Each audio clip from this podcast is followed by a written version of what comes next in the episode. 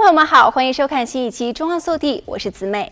新冠肺炎严重影响，改变了全球人民的生活，甚至也导致肥胖人口大增。原因就在于不运动。但是值得注意的是，除了肥胖之外，不运动也可能让肌肉流失。其实运动对于身心健康有益，有助于调节免疫功能、改善代谢、抗发炎，能够调节情绪。有的患者染疫后长时间的卧床、懒得动，这样可能使康复的时间再往后拖延。其实染疫在家期间，除了身体不适休息之外，最好是尽量避免久坐、卧床。与其说是运动，也可以说是多增加身体的活动。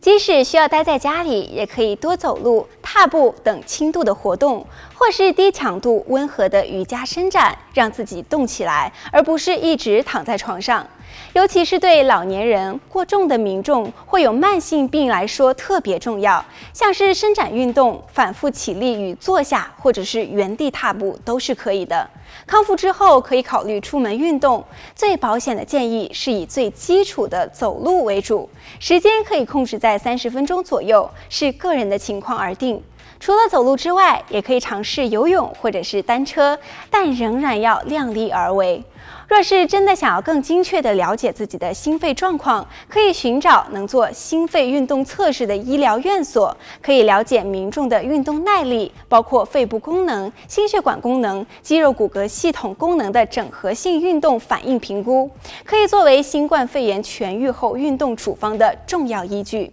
尤其是有心血管功能与肺病相相关的疾病者，适当强度的运动训练对于安全的恢复体能非常的重要。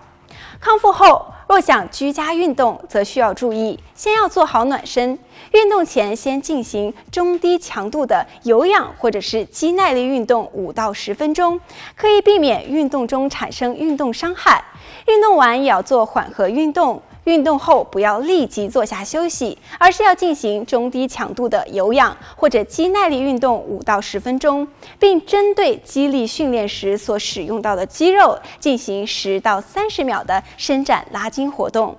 若是在运动期间出现异常的喘息、呼吸困难、持续的胸痛、胸闷、意识不清、皮肤或是嘴唇、指甲发青时，则需要停止运动，并且就医。好，本期节目到这里就结束了，我们下期节目再见。